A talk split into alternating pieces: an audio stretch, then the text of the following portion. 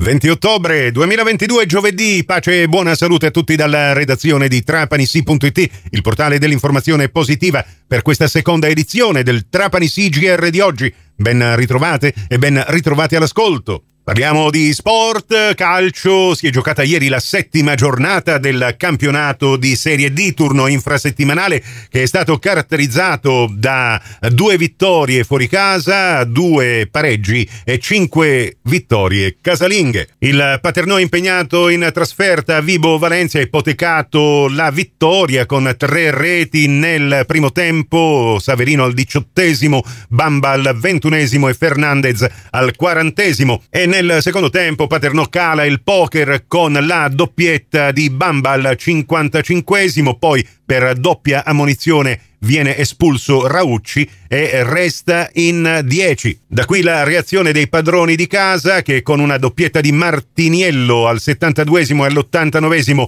e il gol di Balla all'85 hanno accorciato le distanze ma non sono riusciti a trovare il gol del pari. Vibonese 3, Paternò 4. Vince fuori casa il Castrovillari impegnato a Marigliano con una doppietta di Capristo al 27 e il 62 e la rete di Anzillotta all'89 Mariglianese 0, Castrovillari 3. Ci impiega 89 minuti il Santa Maria Cilento per battere la Cireale grazie alla rete di Tandara in zona Cesarini. Santa Maria Cilento 1 a Cireale 0. Va per prima in vantaggio la Cittanovese contro il San Luca fuori casa al 26esimo, poi Levec pareggia al 38esimo, si va al riposo sull'1-1. Nel secondo tempo la rete di Pelle al 64esimo e di Carbone all'87esimo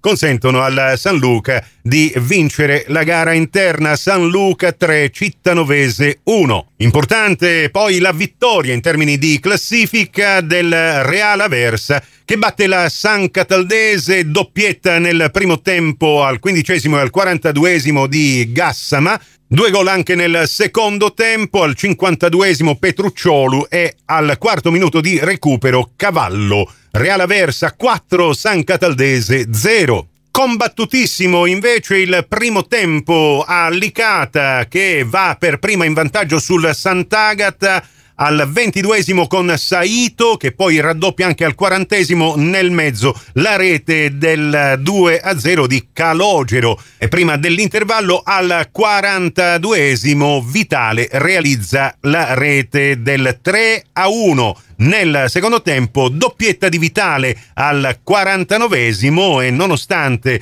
il eh, Licata fosse rimasto in 10 uomini per l'espulsione di Mudassiru, il Sant'Agata non riesce a pareggiare. Licata 3, Sant'Agata 2. Ed ultima, anche in ordine cronologico, vittoria interna, quella che vale il 7 su 7 del Catania, che però soffre al Cibali contro il Locri, Etnei in vantaggio solo al 66esimo grazie ad una autorete di Dodaro. E poi al novantesimo la rete di Giovinco, Catania 2, Locri 0. Finisce a reti inviolate il primo dei due pareggi della settima giornata, quello della partita giocata alle 19 fra Ragusa e Canicati 0 0. L'altro pareggio invece il quinto stagionale per il Trapani contro il Lamezia Terme. Il film della partita dice che il Trapani è sempre stato costretto a rimontare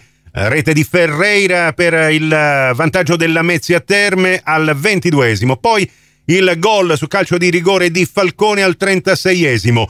Ci pensa il Pace Coto Terranova a riportare in vantaggio il Lamezia Terme, anche lui dal dischetto al quarantesimo. Terzo rigore della partita al cinquantaduesimo, questa volta ancora per il Trapani e ancora Falcone che diventa così il capocannoniere dei Granata. Trapani che non riesce a sfruttare la superiorità numerica dopo l'espulsione di Cadili al 71esimo, anche perché il Lamezia Terme decide di arroccarsi e la partita finisce 2 a 2. In classifica, in testa, quasi ormai irraggiungibile Catania con 21 punti, poi la Mezia Terme che ha frenato ed è a 16, 14 punti per Real Aversa, 13 per Ragusa e Vibonese. La zona centrale della classifica vede il Trapani con i suoi otto punti molto più vicino alla zona playout che si apre a 7 eh, con il Paternò. Prossima giornata domenica Trapani sarà impegnato